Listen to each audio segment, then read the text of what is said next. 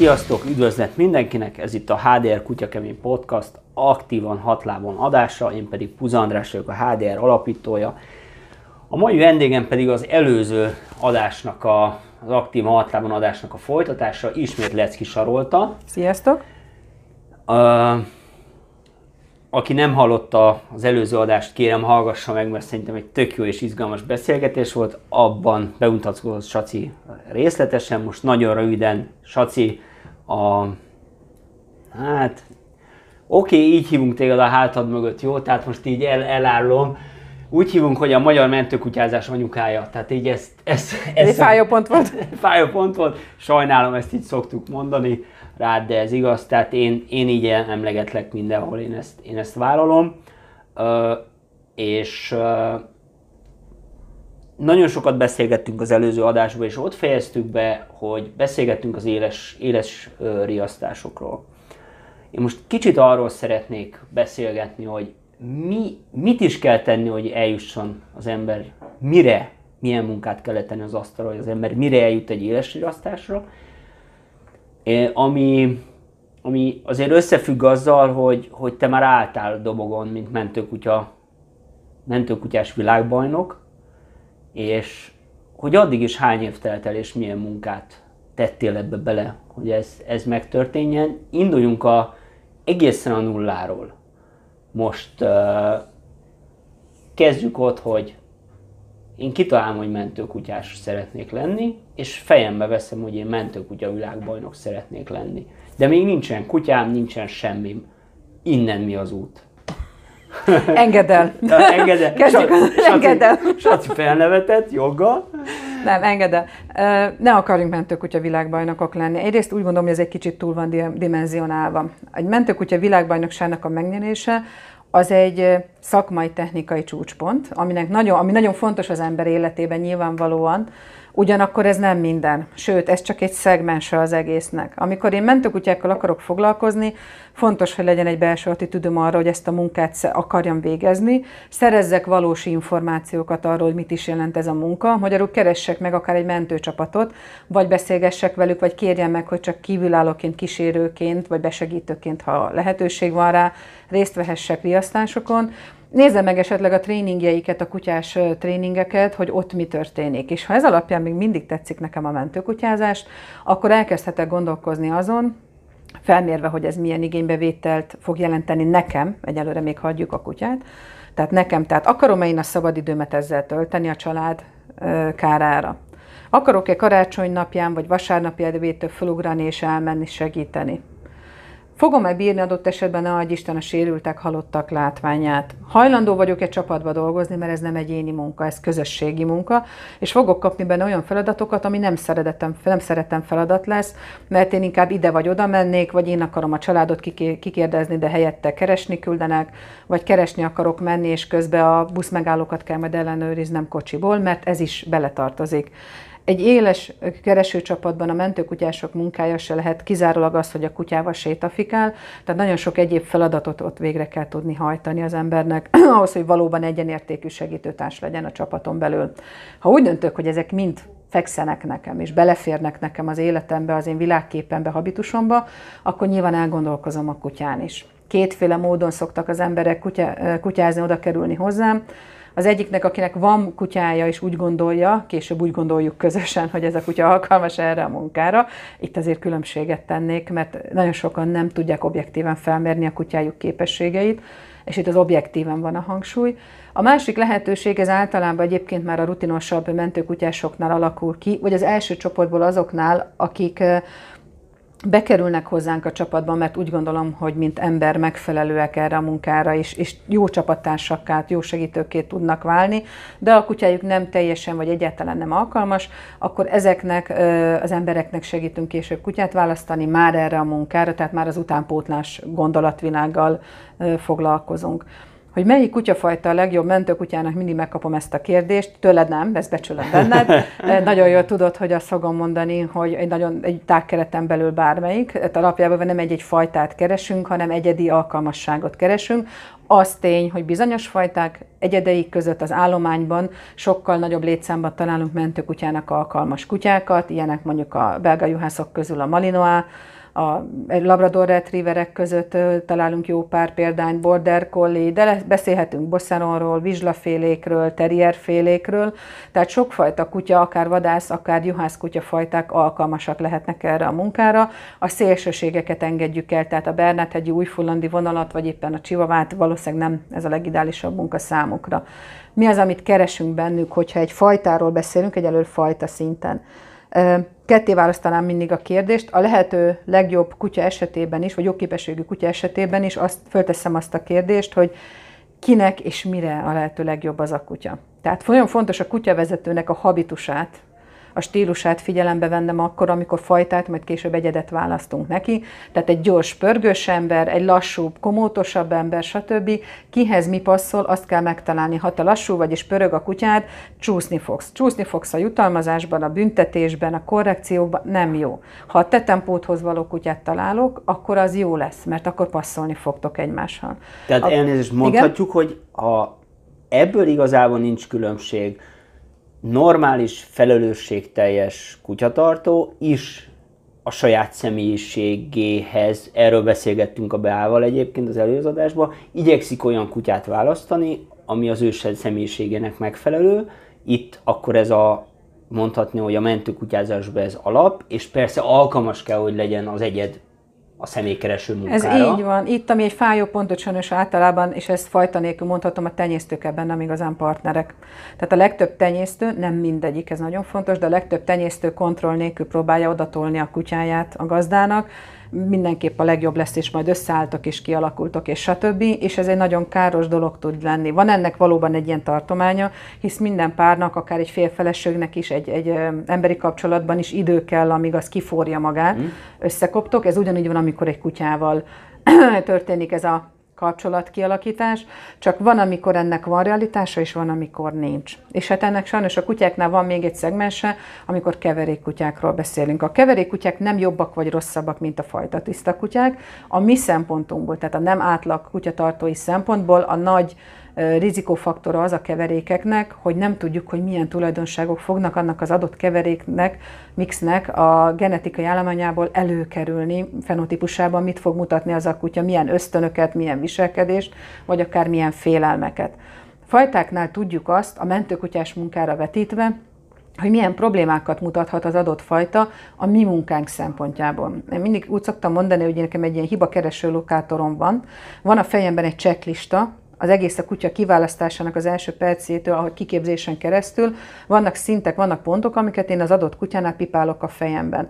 Már a fajtánál tudom, hogyha egy labradort választok erre a munkára, vagy egy malinoát választunk, vagy egy fox terriert, vagy bármit, hogy mi az, amire figyelnem kell, mik a buktatópontok. És ezeket muszáj objektíven felmérni, mert ha itt nem vagy, hogyha itt elfogult vagy a kutyával szembe, és átcsúszol ezeken a pontokon, nem veszed észre a hiba faktort, akkor ezek később vissza fognak köszönni a képzésben, mint a háznak a jó alapja, gondoljunk erre a, a képre a lelki szemeink előtt, tehát nagyon fontos. Tehát például tudom azt, hogy a retrievereknél nagyon soknak van gondja a magassággal, mélységgel. Nagyon sok van az, amelyik szeret aportírozni, de nem aport őrült. Nekünk ilyen szempontból motivációban mindenképpen nagyon magas motivációs szintű kutyák alkalmasak arra, hogy ezt a munkát végezzék. Nagyon sok jó és remek retriever láthatunk a mentőkutyák között, de nem mindegyik az. A juhász kutyáknál is megvannak azok a paraméterek, amikkel tudunk, hogy amikor dolgozni fogunk, oda kell figyelnünk. A német juhászoknak például a mozgása a romon állomány szinten nem túl jó, vannak kivételek. Én magam is ismerek, vagy képeztem ilyen szempontból kiemelkedő német juhászkutyákat, de összességében ez egy fajta jellegű probléma, de például területen vagy nyomkövetésben tudnak kiemelkedőt mutatni. Malinoáknál, amik, aki ismeri a fajtát, tudja, egy dinamikus, nagyon mozgékony fajta, még náluk is tudok olyan vonalakat, ahol úgy mondom, hogy botlábúak a kutyák, romra már nem szívesen küldeném fel őket dolgozni. Szokták mondani, hogy de miért, hát megtanulja, hogy hogy mozogjon. Igen, ez részben igaz, van, amelyik meg, nem olyan nagy mértékű probléma, hogy ne legyen képes megtanulni. A gond az, hogy amikor egy megtanult koreográfia szerint magát kontrollálva mozog, az alatt az idő alatt ő tud foglalkozni a mozgással, magyarul nézi, hogy hova rakja a lábát, de már a szaglással, ami szintén egy idegrendszeri feladat lenne, a beérkező szaginformációkat összegyűjteni, rostálni, földolgozni és arra reagálni, szóval arra már nem tud. Ilyen trükk például mondjuk egy robbanószer kereső kutyánál is oda kell figyelni, mert ha az a kutya mondjuk a reptére kerül és egy diplomáciai gépet fog átvizsgálni, annak a gép átvizsgálása úgy kezdődik, hogy már a lépcsőt át kell vizsgálni. De ha annak a kutyának tériszonya van, és sokat foglalkoztak vele, akkor valószínűleg magát a lépcsőt le fogja küzdeni, de már szagolni vagy jelezni nem fog a lépcsőn, majd a gép belsejébe, a biztonságba folytatja a munkát, de ez akár lehetne egy galéria is, amiről beszéltem. Tehát az a lényeg, hogy legyen meg ez a jó mozgás, és visszatérve még az elejére a fajtákra, bármelyik fajtát is választom, akkor tudnom kell, hogy mi lehet majd az erőssége, meg a gyengéje. És a gyengéje is nagyon fontos. Nem Csak kizárók szerint, lesz. Az szerint kell a kiképzést, kiképzést így van, így van. A... Tehát ez nem feltétlen kizárók egy gyenge, de azt szerint változtatom az én metodikámat, vagy azt szerint súlyozom a feladatokat. Tehát például van most egy border collie, akit rettenetesen szeretek, Charlie kutyám, de ő bizony úgy jött 8 hetesen, iszonyatosan magabiztos, nagyon-nagyon okos, jól kombinál, ellenben rühelte az embereket. Konkrétan mai napig nem szereti, ha nagyon simogatják, ő ilyen macsós pasi, megáll oldalra, húzza a fejét, fölnéz, hogy hello, ki vagy te, mit akarsz. Majd ő shoppingol, kiválasztja, hogy ki, kivel akar kontaktálni, kivel nem. Ő neki kiskora óta, 8 hetes kora óta, ezt így az első pillanatban láttuk rajta, már egy olyan tréning alapozó gyakorlatokat végeztünk, szituációs, szituációkat állítottunk be neki, hogy nyisson az emberek fele, minél jobban, akár egy kicsit túlzóan is nyisson az emberek fele, hisz az ő belső attitűdje az az, hogy alapvetően köszönni szépen, ő annyira nem akar az emberekkel foglalkozni. Nyilván fölteheted a kérdést, hogy akkor mi a fenének vágok egyáltalán bele a képzésébe. Csárlival az a tervem, hogy nagyon, mivel nagyon sok oktatómunkát is végzünk, és bemutatókat is tartunk, hogy nekem egy direkt egy olyan kutyát kerestem ehhez a munkához partnerül, akinek amellett, hogy megvannak a valós eredményei, van egy olyan természetes belső késztetése, hogy nem akar mindenkinek gyárilag a nyakába ugrani, hanem alapvetően rám figyel, rám fókuszál. Ismered a többi kutyámat, az összes kutyám olyan, hogyha embert látna, egy Isten embereket, akkor ledobják a láncot és rohannak barátkozni, meg simogattatni magukat. Ez egyrészt elvárás az én részemről, másrészt viszont egyedül ebben a szituációban, tehát amikor én egy előadást, prezentációt tartok, akkor már bizony teher, mert kontrollálnom kell ezeknek a kutyáknak a viselkedését. Charlie majd ebbe lesz partner. Minden tulajdonság vezethet valahova, a negatívat tudom pozitívvel formálni, ha meglátom a negatívat. Visszatérve oda, hogy akkor megtörténik a kutyának a kiválasztása. Uh-huh. Szempontok szerint, amiket Igen. elmondtál, és, és így megindul a kiképzése. Ugye beszéltünk arról, hogy a személynek, aki mentőkutyát szeretne lenni, alapból elhivatottnak kell lenni. Uh-huh. Tehát ehhez kell egy hatalmas elhivatottság ő személyében a személyi alkalmasság is fontos, bár ugye egy civil mentőkutyás csapatban nincs, ha jól tudom, olyan alkalmasság szűrés, mint mondjuk egy hivatásos egyenruhás testületnél, Ez így van. vagy a felvételnél. Itt tulajdonképpen mondhatni, hogy az élet szűri az alkalmasságot, a közösségetek hogy így fogadja van. be, ő hogy tud teljesíteni, milyen az emberi hozzáállása, ő nem olyan, akkor ki fog kopni a, a, közösségből. A, a, a, a közösségből. Um, mondjuk azt, hogy ő elkezdte ezt, én ezt, én ezt tanuló vagy inas éveknek hívom, bocsánat, nem tudok rá egy hirtelen jó kifejezést, amikor már elmegy diasztárosokra, segédel, stb. stb. stb. És uh, utána lesz egy saját kutyája, és elkezdődik a képzés. És akkor, akkor innen menjünk tovább. Arra szeretnék rávilágítani a hallgatók felé, hogy amit, amit én tudok, hogy ilyen iszonyatos kemény meló ez. Tehát, hogy mire szándékosan, bocsánat, hogy mindig a mentőkutyás világbajnokságra térek vissza, de az olyan, olyan kézzelfogható az embereknek, okay. hogy ti felálltatok okay, okay. az első helyre. Fogunk majd az éles bevetéseidről is beszélni, Pakisztánról, stb., hogy merre jártatok a világból, csak hogy ezt, ezt a hosszú utat mutasd be.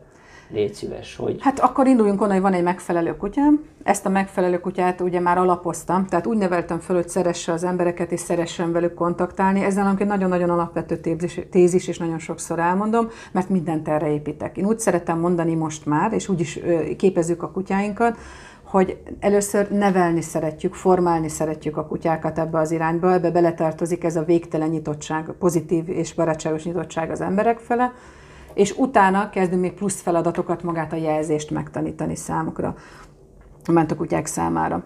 Tehát gyakorlatilag ami a képzésüket érinti, az úgy néz ki, hogy minden héten tréningezünk. Régen heti kétszer, most már, ahogy mindenkinek családja, egzisztenciája van, ez heti egy alkalomra, annál sűrűbben koncentrálódik. Emellett pedig folyamatosan, amikor van időnk, hétköznap is összejövünk, de a hétvégi szombati nagy tréning a, a nagy tréning, ez egy 5-6 órás szeánsz, ami alatt azért azt tudni kell, hogy kb. 20 perc jut a saját kutyádra, a többi időt pedig a többi emberek kutyáival töltöd, hisz kölcsönösen segédelünk egymásnak. Ez történhet területen, történhet rumon, ami nagyon fontos, hogy folyamatosan változtatjuk ezeknek a tréningeknek a helyszínét, tehát nem lehet csak a török vészút végén a budai hegységbe kiképezni egy területkutató kutyát, hanem folyamatosan meg, ezt meg kell tanítani a kutyának a jelzést, azt, hogy hogyan viselkedjen, ami, mi az a jelzés viselkedés, amit elvárunk tőle, azaz fölugatja a szemét.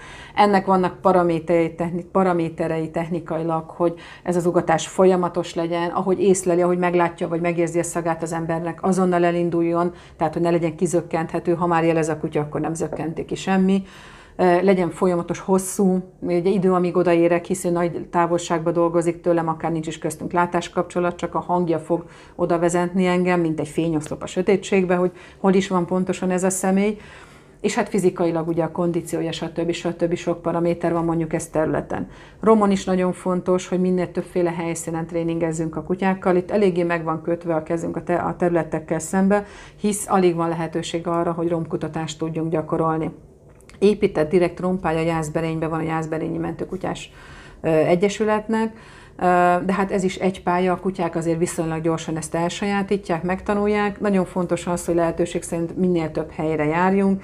Jelenleg Zsámbékon van egy kis önkormányzati terület, ahol van egy romosodott helyszín, ahol tudunk tréningezni a kutyákkal, illetve még Hajdúszoboszlón a katasztrófavédelemnek van egy pályája egy romos pályája, ami általános gyakorlatokra van, tehát nem kifejezetten mentőkutyáknak való búvóhelyekkel van ö, tele, de ez a összesen három helyszín az, ami tervezhető, ezen kívül, ha tudunk elhagyott épületről, összeomlott épületről, stb., akkor oda megyünk gyakorolni, illetve ha nincs ez a fránya Covid a nyakunkban, akkor minden évben legalább egy, de inkább két külföldi tréningútra megyünk, több olyan helyszínt ismerünk, Európában nagyon sok épített rom van, ami azt jelenti, ezek a romterületek specifikus különböző szituációt imitálnak, és kifejezetten a kutyák képzésére alakultak ki, építették ezeket a helyeket, tehát mindenféle szituációt tudunk gyakorolni, azt, hogy fölfele találjon és jelezzen a kutya, azt, hogy akár több méter mélyen, törmeléken keresztül jelezzen a kutya, tehát ezeket a különböző szituációkat be tudjuk gyakorolni. Egy jó mentőkutya,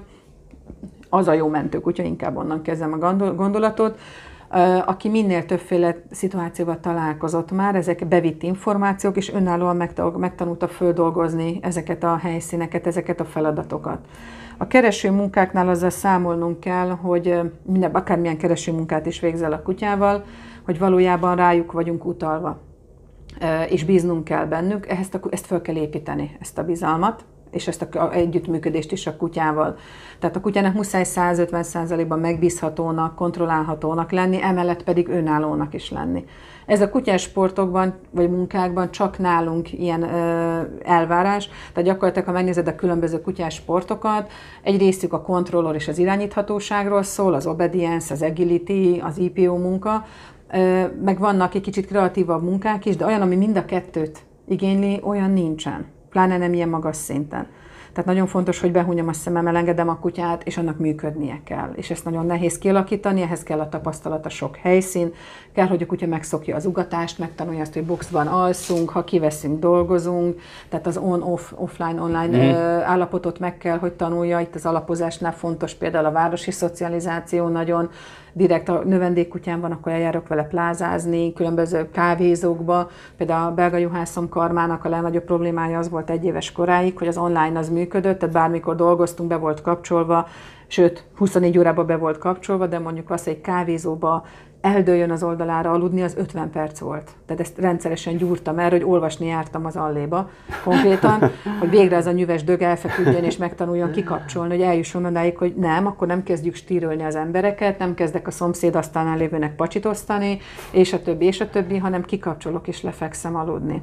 Ez egy fura dolog, mert sokkal nehezebb passzív dolgot tanítani egyébként a kutyának, mint aktív mint dolgot. Aktív, Tehát ennyi dolgot már az, meg, meg, az aportját két tréninggel, két klikkerrel adott esetben összerakom, de azt, hogy ezt, ezt idegrendszerileg ezt a váltást elérjem nála, ez akár sokkal nehezebb is. Hogyha onnan, onnan indulunk, hogy, hogy megvan a kutyánk és alkalmas, és elkezdjük felépíteni, mondjuk mondtad a heti egy központi tréningeteket, gondolom minden kutyavezető otthon gyakorol a kutyájával, hiszen a, ugye azt, azt nem mondtuk az előző adásban, beszéltünk a fázisokról és az író vizsgákról, ugye a vizsgának van egy nem csak a, a kutatási fázis, hanem van egy engedelmességi és egy irányíthatósági vizsgát is kell tenni a Hát igen, ehhez azért az akadályaink pályán vannak, tehát azt mondjuk közösen szoktuk alapvetően gyakorolni. Egyes elemeit lehet esetleg külön megtenteni, például egy asztal vezényszóra ugorjon föl a kutya mondjuk egy pingpongasztalra, tehát ilyen részgyakorlatokat lehet csinálni privát is. Az engedelmes munka részét azt pedig igen, így időnként kontrollálom, és mindenki egyén, egyénileg gyakorolja, megbeszéljük a problémákat, időnként mondjuk, előtt. Egy, csak hogy a hallgatók, hogy mint egy olyan BH vizsga BA vizsgánál hát, erősebb. A BA kicsit, mondjuk csak az alkalmas csak, szint az... Csak hogy mi ezt, mi ezt tudják Hát inkább az IPO vizsgákhoz, csak kérdés, hogy ez nekik mit mond. Mint Tehát, hogy ismerik-e a hallgatók a vizsgaszabályzatokat. Valójában egy pályamunkát kell bemutatni, ami egy kür. Ez egy mesterséges kür ebben a szituációban, tehát a kutyának a gazdára nézve figyelmesen kell menetelnie.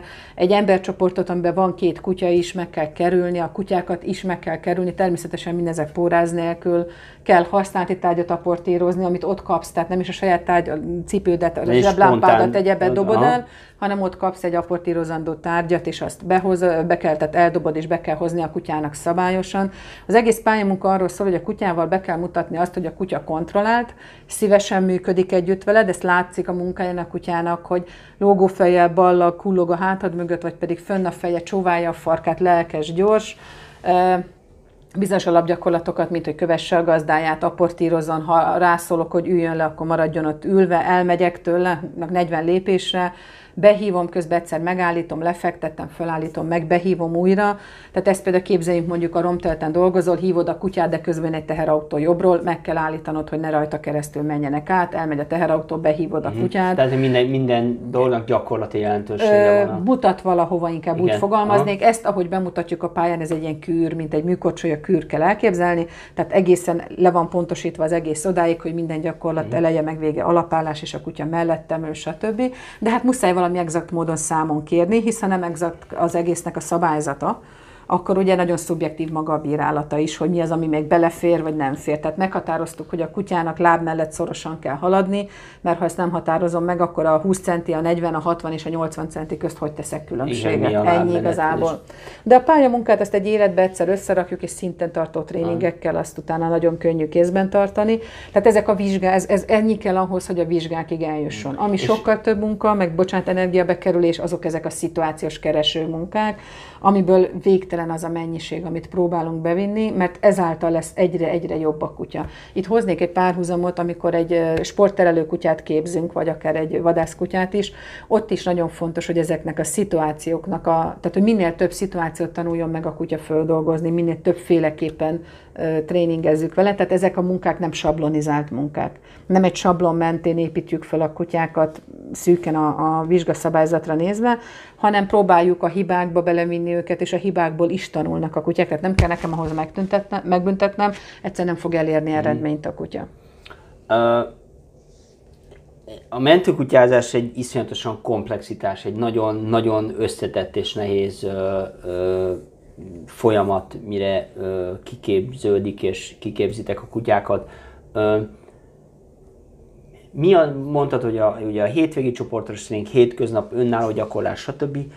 Mennyi idő? Tehát mi az a, tudom, nem lehet ezt napra, hónapra megmondani, de azért, azért kell mondjuk egy, egy minimális idő, mire, mire azt mondjuk, hogy eljut az ember egy, egy, egy író, író vizsgát tehet, vagy egy bevethetőségi vizsgát tehet. Ez körülbelül mennyi idő? Hogy kell ezt elképzelni? Hát a kölyökutyával kezdjük el, akkor általában két éves korok körül már elkezdenek ugye a vizsgák bepotyogni, aztán a lehetőségektől függ, hogy hány vizsgát írnak ki abba az évbe, sajnos ez is befolyásolja a tempót, a haladást, de hogy két-három éves korak között eljuttanan a legmagasabb vizsgaszintig, ideális esetben. Azt nem mondtam az előbb, hogyha ezen a rendszeren átfutunk, tehát van egy elővizsga, egy alkalmassági vizsga, aztán két A vizsgát kell tennünk, utána egy B vizsgát, utána ezzel a B vizsgának a pontszámával tudok kvalifikálni akár egy világbajnokságra, vagy ez a B vizsgának a megléte engedi meg nekem azt, hogy erre a speciális bevethetőségi vizsgára az MRT-re jelentkezzek, tehát van hozzá beugró. A VB-re kvalifikáció, az MRT-re csak ennek a vizsgának a megléte. Tehát általában azért ezeken a vizsgákon, akár egy VB-n, akár egy MRT-n azért három év alatti kutya nem jelenik meg, onnantól fölfele. Jellemzően eredményt 6-7 évesen mutatnak föl a kutyák mondjuk, tehát általában a VB eredménylistát megnézi az ember, akkor 6-7 éves kutyák vannak ott a dobogon.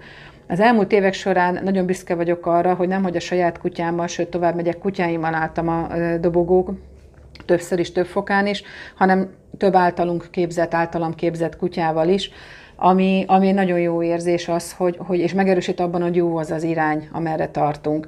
Nagyon sok hibát elkövettem az elmúlt 25-26 évben, amióta ezzel foglalkozom, és ez normális. Amikor én ezt elkezdtem, akkor nem volt szakirodalom, nem volt, aki segítsen. Általában én úgy indultam ki, a két végéről fogtam meg a kiképzésnek, értem az elképzelését, hogy merre is induljak, Egyrészt megnéztem, hogy hova akarok eljutni, tehát szó szerint dokumentumfilmet néztem földrengésről, és néztem, hogy mik azok a tényezők, mik azok a körülmények, amik között a kutyának működnie kell. Másrészt a 90-es években nagyon nagy segítséget kaptam Janza Frici bácsitól, lehetővé tette, hogy bejárjak Dunakeszére még, még tinédzserként, és megnézek kutyás tanfolyamot, kereső kutyás tanfolyamot, hogy ott milyen szemlélettel, hogy képzik a kutyákat. Ez nem egy egyenes út volt, ezek az információk kellettek ahhoz, hogy a saját utamat kitaláljam és, és elinduljak, a párhuzamokat felhasználva, és természetesen sok zsákutcában is jártam, de ezek a zsákutcák, ezek mind hozzáraktak. A hát hibák, azok mindig hozzáraknak a munkához, hisz már tudom, hogy arra nem kanyarodok el, mert ez lesz az eredménye és mivel, ha nem, nem jó szó a kulcs, de szóval nagyon sokszor kérik tőlem azt a segítséget, hogy akár itthon, akár külföldön, nézzek meg egy kutyát, hogy mi lehet a gond. És ez ugye mindig probléma, mert nem ismerem kutya előéletét. De nagyon sokszor látok olyan hibát, amit én már elkövettem, csak én nem most, hanem 15-20 évvel ezelőtt. Tehát sokszor a kutya tükörként mutatja meg nekem azt a viselkedése, vagy a, földobó, a kutya által földobott hiba, hogy mit rontottak el nála. És ehhez az én saját tapasztalataim is természetesen hozzájárulnak, bekerültek. Nyilván azóta igyekszem azokat a hibákat elkövetni. Azért... De nem, tehát nem elkövetni, bocsánat, fordítva. Igen. De, Azért áron a titkot a hallgatónak, Sacival most már, hát mennyi, 13-4-5 éve is ismerjük egymást, valami, valami ilyesmi, és ez a beszélgetés tök jó és nagyon elmézem, mert egy csomó új dolgot tudtam meg a Saciról. Azért azért a hallgatók között van, aki jóval fiatalabb, 26 évesnél azt hiszem, és mondtad, hogy 20, 26 éve gyűröd ezt a dolgot. Amikor ilyeneket mondasz, akkor azért hogy jól esik a tudat, hogy van otthon egy kis kutya, aki bontja a házadat. igen, a, igen. köszönöm szépen. A ugye, de, akkor most elárulom a nagy titkot, jó? Saci, Saci bosszúját Spiritnek hívják. és ugye Saci, Saci tenyésztője a, a, Tehát minden nap emlékeztetlek a hibáidra Igen, általa. minden nap kaptam egy tükröt a Sacitól, igen. Uh, uh, Nyilván nem a korodra akart, hogy most ez a 25 célozni, meg arra sem, hogy te vagy a magyar mentőkutyázás anyukája, semmi. Még háromszor négyszer elmondod is bele. Igen, és befejeződik a beszél. Nem kapok még egy Ennél rosszabb, kap, kapok még egy malit. Kapok még egy malit. Van, vannak még eszközeim. Na, igen. Nem, tehát félretéve a viccet, ugye beszéltünk az egyéni elhivatottságról. Azért így összefoglalva, hogy ha én valaki komolyan szeretné csinálni a mentőkutyázást, hát nem tudom másképp mondani, rohadt elborultnak kell lenni ez. Tehát azért 6-5 éven, 4 éven, 5-6 éven keresztül kőkeményen dolgozni az eredményért folyamatosan, azért, azért ez, ez, ez kemény. Ez, sok. ez egy életforma. Tehát nyilvánvalóan vannak olyan kutyás sportok, egy agility, egy őrzővédő, akár csak az őrzővédő ágazata, meg hát vannak olyan részek, ahol eleinte, és itt hangsúlyozom, eleinte sokkal gyorsabban tudsz haladni. Itt ami nehezítő tényező, hogy itt csapatba kell gondolkozni. Ez nem egy olyan tréning, hogy te lejössz a kutyáddal, 20 percet ugrálsz a pályán, tök mindegy, hogy mit csinálsz, lényegtelen, majd vége tréningnek hazamész, hanem ez globálisan attól fog függni, hogy milyen eredményes leszek, hogy milyen a csapatom, milyen a partnerem, milyen a, tré- milyen a tréner, Lát-e előre, látja a kutyádat, látja a hibáidat, mere veled beszélni őszintén a problémákról, vagy csak veregeti a válladat, mert hisz ez egy önbecsapás. Tehát ez egy nagyon nehéz dolog, és ehhez hozzá fog jönni az eredményességhez, hogy objektív tudsz lenni. Én iszonyatosan sokat vizsgáztam, és iszonyatosan sokat versenyeztem, és nagyon sokszor meg is buktam az elején. És minden egyes bukás az egyrészt hozzátett a tudásomhoz, és ez nagyon fontos, tovább tudtam lépni belőle. Másrészt nagyon fontos volt, hogy objektívan, és a továbblépésnek az volt a feltétele, hogy én objektíve föl tudom emérni a bukásnak az okát. Tehát tudtam-e azt mondani, amit sajnos nagyon sokszor fáj, amikor másokat látok egy vizsga vagy verseny után, itt nem csak mentőkutyás, bármilyenről beszélek, amikor, amikor a kutyára haragszik és megtépi. Van olyan, és vannak olyan kutyák, amik valóban nem lojálisak, hisz a kutyák is élőlények, természetük, képességeik vannak, ahogy az embereknek is. Ugye a kutyának a munkamorája az függ egy belső attitűdtől, hogy akar-e dolgozni, a következő akar-e nekem dolgozni, aztán van-e fegyver a kezemben motiválható, e a kutya, aztán jövök én, hogy olyan áll munkállapotban, vagy tanulási, vagy versenyállapotban van-e a kutya, amikor tud-e teljesíteni. Pihente, összeszedtem-e annyira a kutya tudását, hogy verseny és egyéb képese. Aztán, ha ez is megvan, és úgy gondolom, hogy igen, és elindulok azon a versenyen, és nem jön össze, akkor meg kell néznem, hogy a kutya tényleg direkt hibázott-e, mint oly sokan gondolják. Mert hogy 99%-ban nem, a kutya nem hibázott. Valahol valami rendszerhiba történt a képzése során valamit nem, tisztít, nem tisztítottam le benne, vagy valami konfliktus marad benne a kutyába. Ilyen tipikus hiba, muszáj elmesélnem, hogy volt évekkel ezelőtt, hogy hoztak hozzám Ausztriából egy holland juhászkutyát, hogy nézzem már meg, van-e bármi ötletem, mert egyszerűen nem tud eredményt fölmutatni a kutya, illetve a kutya a gazdájával vizsgákon, versenyeken. Megnéztem a kutya munkáját egy tréningromon, nagyon-nagyon-nagyon szép munkát mutatott a kutya. A kutyának, a, gazdának a kommunikációja megfelelő volt a kutyával szembe, tök jól irányította, tök jó önálló volt a kutya, gyönyörű jelzései voltak a kutyának. A csapatával érkezett hozzám ez az ember. És utána, amikor aminek vége volt, álltam, én is vakartam a fejem, de hát ilyenkor én semmi más nem teszek, mint gyűjtöm az információkat, megálltunk beszélgetni, különböző dolgokat kérdeztem, és közben szabadon, hogy álltunk öten, hatan, a kutyát mondtam, hogy ne rakják el, hagyják szabadon, az ott futkosott körülöttünk farka fönt, füle fönt, feszes, boldog volt a kutya. És idő után azt tűnt föl nekem, hogy a kutya hogy befut közénk, mert bejött közénk, ahogy lazán állva beszélgettünk, mindig befutott közénk, aztán robbant egyet kifele. Befutott közénk, aztán robbant kifele, mint a saját magát ijesztgette volna. Köze füle, farka fönn volt. És elkezdtem nézegetni, utána kértem különböző jelzőgyakorlatokat, különböző jutalmazásokat, és ahogy visszakérdeztem a kutya általános viselkedését, eljutottunk oda, hogy ez a kutya valójában, bár dominanciát és magabiztosságot mutatott, nem volt domináns és nem volt magabiztos, hanem volt egy nagyon jó szocializációja, amivel fölkészítették a munkára, és volt egy fölvett viselkedése, amivel dominanciát mutatott. A kutyának a jutalmazása az mindig játék volt. Mi emberek mindig azt adjuk jutalomnak, amit mi jutalomnak gondolunk. Ez egy hétköznapi probléma, nap mint nap küzdök ezzel a kutyavezetőimmel. Nem feltétlen az a legjobb jutalom a kutya számára, amit én az emberi fejeme jutalomnak adok.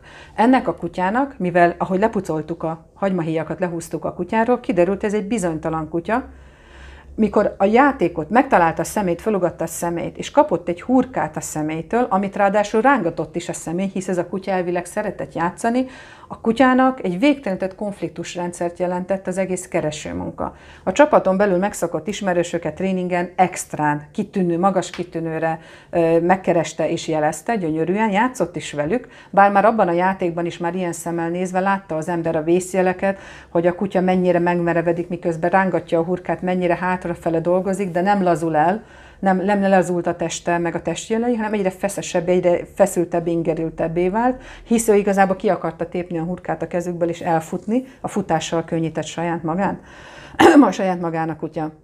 Annyit változtattunk azon a tréningen, miután ezt így végigbeszélgettük, lépésről lépésről lepucoltuk a problémát, hogy onnantól kezdve csak kaját kapott jutalomnak, de az se egy kis tányérból, edényből, szappantartóból, ahogy szoktuk, hanem olyan jutalom félét kapott, ez esetben csirkenyakat dobáltunk neki, amit ki lehetett dobni kontaktus nélkül. Utána nyilván négy nap alatt ez nem változik, szépen reagált a tréningeken is, hazamentek, folytatták a tréninget, négy hónap múlva mentek vizsgára, és hát azóta ez már egy nyugdíjas kutya lehet, hogy meg is halt, de onnantól kezdve a kutya homogénen teljesített. Tehát itt adott volt egy kitűnő kiképzési tematika, egy kitűnő saját tréner, gyönyörű munkát adtak a kutyának, Az egész rendszerben az egyetlen hibafaktor az volt, hogy a kutyának a típusát rosszul mérték föl. Tehát egy bizalmatlan kutyával, ha én akarok mentőkutyázni, akkor azt valamilyen módon egy csatornát kell építenem a bizalmatlan kutyának, és egy megoldó kulcsot kell adnom neki, hogy ő hogy viszonyuljon az idegen emberekhez. És mindenképpen el kell kerülnem azt, hogy ezt a kutyát közeli kontaktusba kényszerítsem az idegen emberrel. Ez esetben hiába adott hurkát játszani, amit amúgy szeretett a kutya, vagy lesz lehetne zsinoros labda is, teljesen mindegy. Az első hiba az volt, hogy nem elég, hogy ilyet adtak neki, ráadásul fogták és rángat, tehát játszottak vele effektív. Pedig mit gondolnánk mi emberek? A lehető legnagyobb jutalmat kapta. Hisz még játszott is vele a személy. Igen, az a személy játszott vele, akit a háta közepére kívánt. Erről, erről az esetről nekem az, az megint a, a mentőkutyás komplexitása, hogy ez egy, ez egy elképesztő finom hangolás. Igen. Tehát, hogy, Ez az. hogy, hogy itt, itt tulajdonképpen arról van szó, hogy, hogy, hogy tényleg azt kellett csinálni ezzel a kutyával, hogy nagyon, és az az igazság, hogy ezzel a problémával és, 20 és évvel ez... ezelőtt rengeteg kutyánk küzdött ezzel a problémával, és, és sose értettük, hogy a tréningeken működnek, ez egy tipikus mondat volt, hogy nem értem, a tréningen olyan jól működött, és elmentünk Szlovákiába ide-oda vizsgázni, és ott látta a gazda, hogy megvan a személy, és a kutya ott hagyta lefordult. De ezt a jelenséget, ezt már értjük, tehát ez egy frusztráció, ez azt jelenti, hogy a kutyának valamiféle konfliktusa van, vagy a személye, vagy a jelzésmód tanítása. Van olyan kutyák, akit erőszakkal tanítanak ugatni, annak akkor meg az ugatással lesz lesz konfliktusa, de az is a személynél fog lecsapódni. Tehát most már úgy építjük a kutyáinkat, mind a kereső munkába, tehát teljesen külön veszem ezeket a problémákat. Magát a jelzést, hogy mikor lesz egyáltalán a jelz, az ugatás tanítására érett a kutya, ezt figyelem motivációs szint, a habitus, az idegrendszer érése. Ez nem standard, hogy nálunk 8 hónaposan, 4 hónaposan, vagy, vagy egy évesen tanítok ugatni egy kutyát. Van olyan kutyánk, ami 8 hetesen felugatja az idegen szemét, nyilván játékos formában, és van olyan, mint például az említett Border Collie, ami most 11 hónaposan lett ugatás érető, most tanult jelezni. Mire a vizsgaszintre jutunk meg az éles szintre két-három éves korában, ugyanott fog a két kutya tartani. Mm. Ez nem jobb-rosszabb, ez egy ez útválasztás. Ugyanígy a habitus is. Az egyik kutyát, amelyik szél szélsőségesen nyitott az emberekre és szóródik a figyelme, azt fókuszálni, zárni fogom. Neki az az útja. A másikat, mint az én említett Charlie kutyámat, azért mondom, mert ő egy típus és jó példa erre, őt viszont nyitom tudatosan, és nagyon sok időt töltök ezzel az állapottal, ezzel a nyitással. És ezek az utak azok, amik nagyon fontos, hogy tudatosan megtörténjenek. A... Most így hallgatlak, és, és mondod, ezt, ezt eszembe jutott azért, hogy, hogy mire eljutsz egy éles bevetésig, és most tényleg engedjük el, a, bár újra szeretnék visszatérni az eredményeithez és a csapat eredményeire, nem, bocsánat, Mondjuk ki azért a csapatnak a nevét, jó? Mert eddig csak úgy emlegettük, hogy a, a csapat. Hát igen, mi Pannon Kutyás Kutatómentő Csapat néven működünk 20, jó 20 éve. Aztán az idők folyamán lett egy alapítványunk, a Kutyák Határok Nélkül Alapítvány, és hát óhatatlanul a kettő összefolyik, illetve mivel az alapítvány a jogi személy, ezért egyre inkább ezt a nevet említjük, de a kettő együtt a számunkra, a kettő egy is ugyanaz számunkra. Hát ha esetleg valaki megnyerni az Eurolottót, akkor gondoljon sacékra a kutyák határok nélkül ö, alapítványban. Ö, beszéljünk kicsit a, a, a, az eredményekről a, ugye te, mint mentőkutya világbajnok, ezt mondhatnék, oké, okay, Saci megcsinálta, de az igazi eredmény, hogy a te csapatodban a tanítványok talán mondhatjuk így, vagy a kutyavezetők is álltak dobogon, ugye Bellényi Bea, muszáj megemlítenem, a kiskutyának a papája, a Zen, ő lett Beával világbajnok, milyen eredmények vannak még? Mesélj egy kicsit. Neveket is nyugodtan, mert, Mondok mert büszkék kell is. lenni Igazából rájuk. én mindig megkérdezik tőlem a legtöbbször a tévé vagy új, újság, rádióval, talál, újságíróval találkozom, hogy mire vagyok a legbüszkém. Tehát szerintem lejött már a beszélgetésből, hogy ezek az eredmények számomra nem annyira motiválóak önmagukba. Én a csapatra vagyok a legbüszkébb. Azokra az emberekre, akikkel ezt az elmúlt húsz évet töltöttem, és nagyon-nagyon megválogatjuk, hogy ki az, aki közén kerül.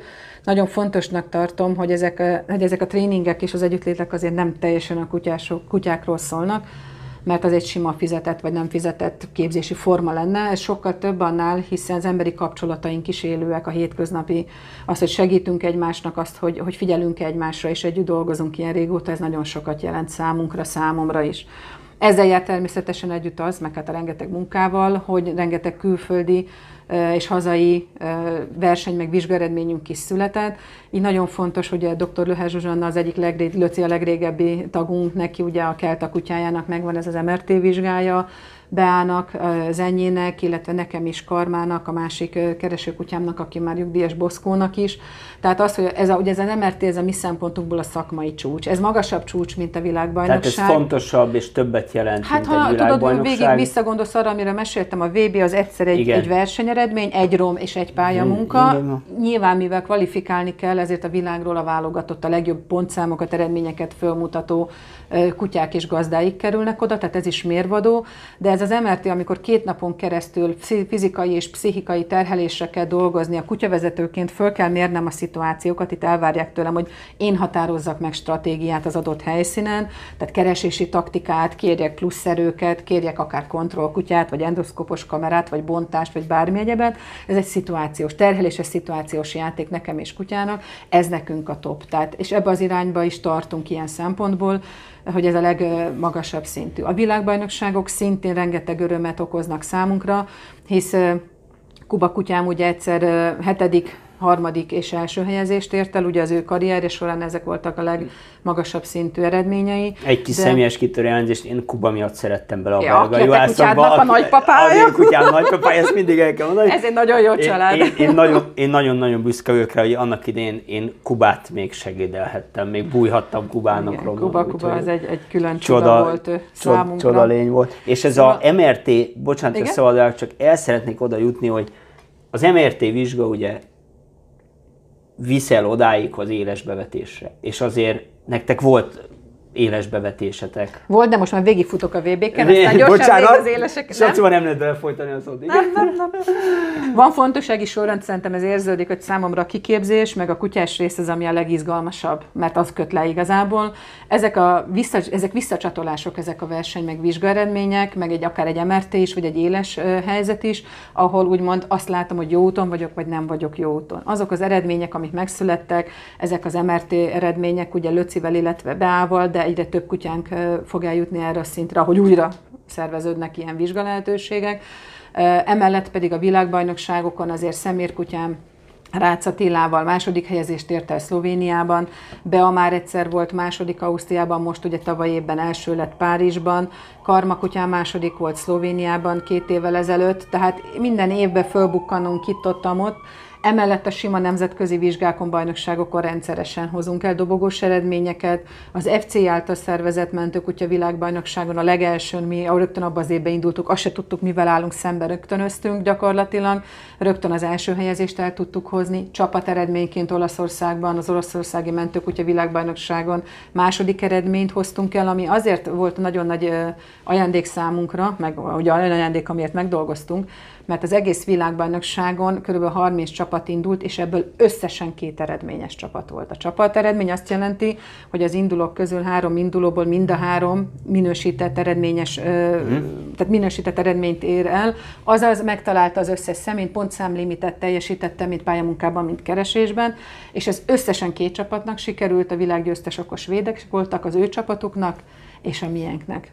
Nem, hogy mögöttünk nem állt senki harmadik helyen, hanem sok több értékelhető eredmény nem is született csapatszinten, még egyszer mondom csapatszinten, és azért kb. 30 csapat indult akkor, ugye 100-120 induló van, 120 körülbelül egy világbajnokságon, azért ezt mint kiképző és mint tréner is megérted, hogy ez, ez nagyon sokat jelentett Persze, számomra. Ez egy, ez egy nagyon nagy dolog. És igen. itt tovább is igen. lépek, ami nagyon-nagyon fontos eredmény számunkra, hogyha megnézed a teljesítményfüzetünket, vagy akár a szövetségnek a honlapját is, hogy valós eredményeket láss, ne csak én meséljek, azt fogod látni, hogy minden évben ott vagyunk. Minden évben ott vagyunk, Párizsi baj, vagy francia nemzeti bajnokságot, osztrákot, Nincs németet. Hoz, hoz, hozzáteszem, bocsánat, szabadbáok a hallgatóknak, hogy ez arról beszélünk, hogy ti ezt önkéntesen, elhivatottságból, saját zsebből finanszírozzátok Ez ezeket, ezeket az utakat.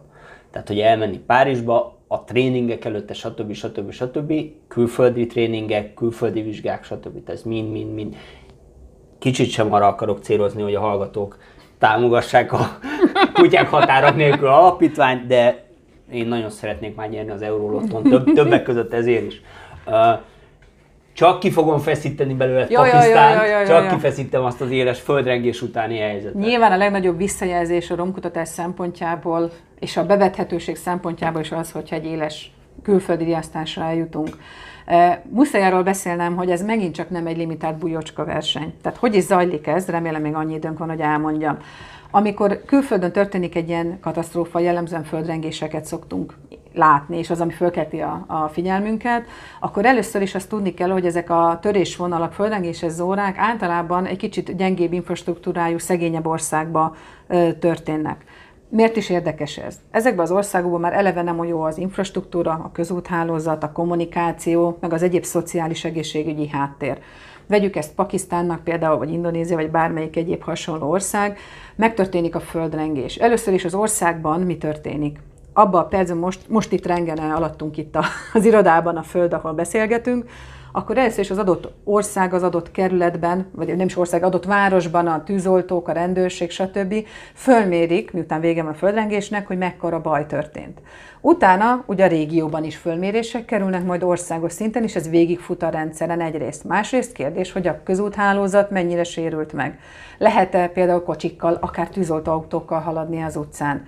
Megsérült ugye akkor valószínűleg a kábelek, a vezetékek, a adótornyok, tehát a kommunikációs hálózat is. Eljutnak ennek a felmérésnek az eredményei. Tehát amikor földrengés történik, katasztrófa történik, az első lépés, hogy egy gyors belső, az adott országban belső vagy helységben az belső felmérés után mekkora károk történtek. Lokalizáltak ezek a károk, vagy nagy kiterjedésűek? Ha lokalizáltak, ezzel azt értem, hogy 10 darab 10 emeletes ház összeomlik, akkor rengeteg, rengeteg embert érinthet ez a kár, de maga a munkahelyszín az lokalizált, oda csak kevés ember fér hozzá, hogy ott segítsen. Tehát ebben az esetben nem fognak külföldi segítséget kérni, mint például most Törökországban volt utoljára ilyen rengés, ugye hetes rengésről beszélhetünk ebben az esetben, hogy összegyűlt mondjuk 16 épület, de ezeket a helyi erők meg tudták oldani, nem volt szükség segítségre.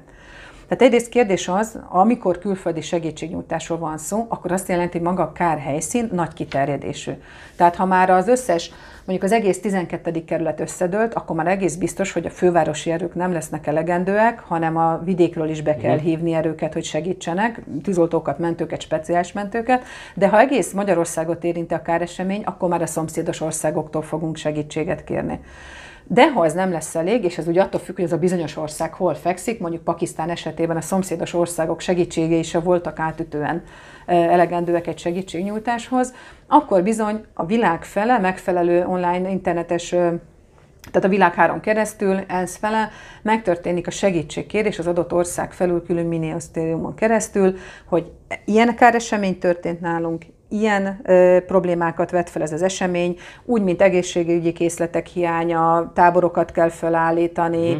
vagy éppen adott esetben városi kutatómentő csapatokra van szükség, vagy egészségügyi segítségnyújtásra van szükség, magyarul küldjél olvasokat, küldjél korboncnokot, vagy antropológust, aki azonosítja a halottakat, igen, stb. vagy- Tehát nagyon sokféle Vagy lehet ez men- a- mentőkutyás igen, ez a városi, hát ez a igen. városi kutatómentő képesség az, ami a kutyásokat is magába foglalja.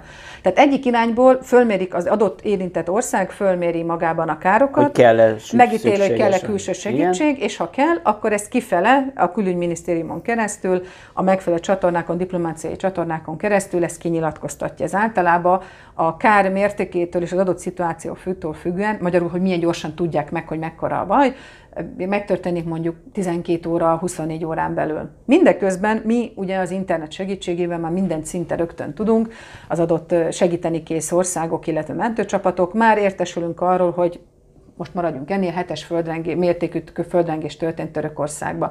Tudom, mit jelent, hogy a Richter skála, skála Igen, szerinti várjátok azt, hogy földrengés, hívnak mit titeket, vagy jelent, nem hívnak így van. adott Hogy esetben. hívnak minket, vagy például milyen kérést, vagy milyen, milyen segítségkérést Mhm. tesznek ők közzé.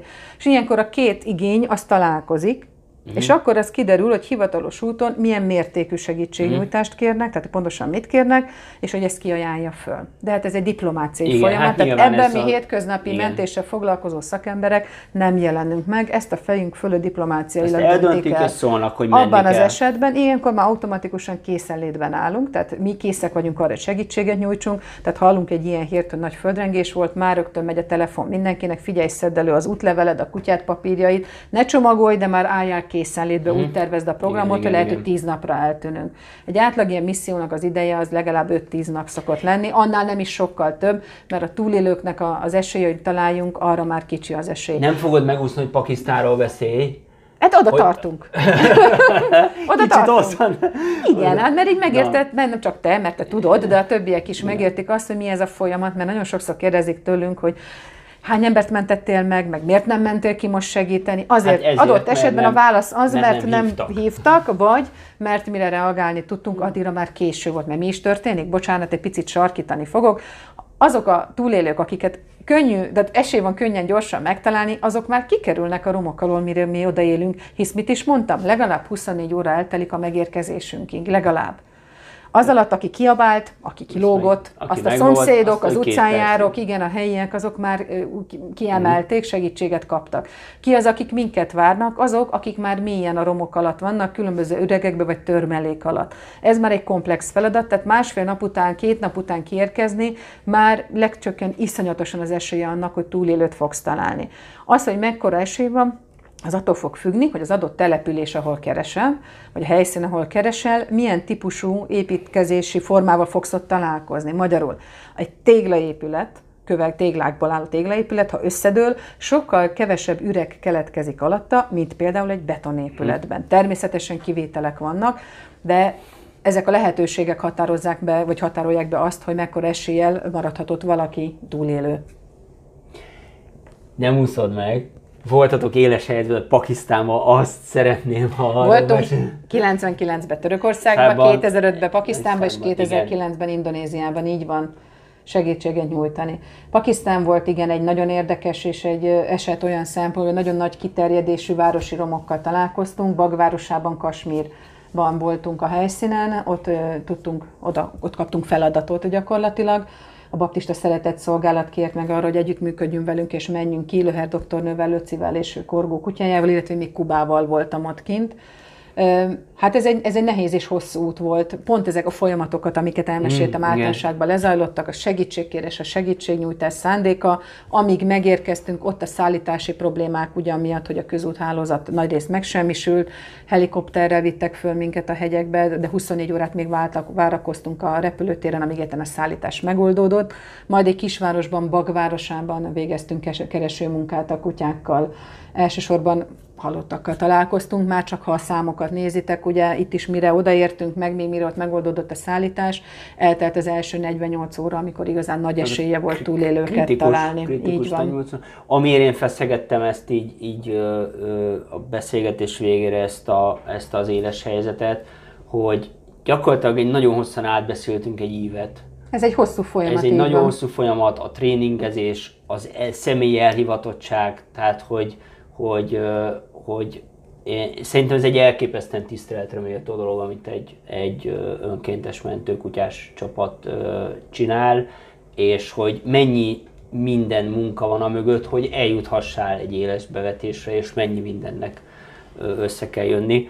Saci, én nagyon szépen köszönöm a, a beszélgetést hogy, és elnézést a kellemetlen helyzetbe hoztalak így. Nem hogy... hoztál kellemetlen helyzetbe, nem tudsz kellemetlen nem, helyzetbe hozni, nem, de... szeretem ennek az egész munkának az elejétől a végéig az egész folyamatát. Nem az a mindegyik része hogy izgalmas számomra. Hogy uh, nagy uh, ezt nagy, nagy tisztelettel emlegetjük róla a hátad mögött, hogy te milyen, milyen szerepet töltesz be a magyar mentőkutyáz és magyar kutyázás életébe. Saci lesz még egyébként a vendégünk, tervezem még őt meghívni előről, mint, mint kutyatenyésztőt, a tenyésztéssel kapcsolatos anomáliákról fogunk majd beszélgetni, de az már csak a 2021-es évben. Saci, nagyon szépen köszönöm, hogy itt voltál. Köszönöm a lehetőséget.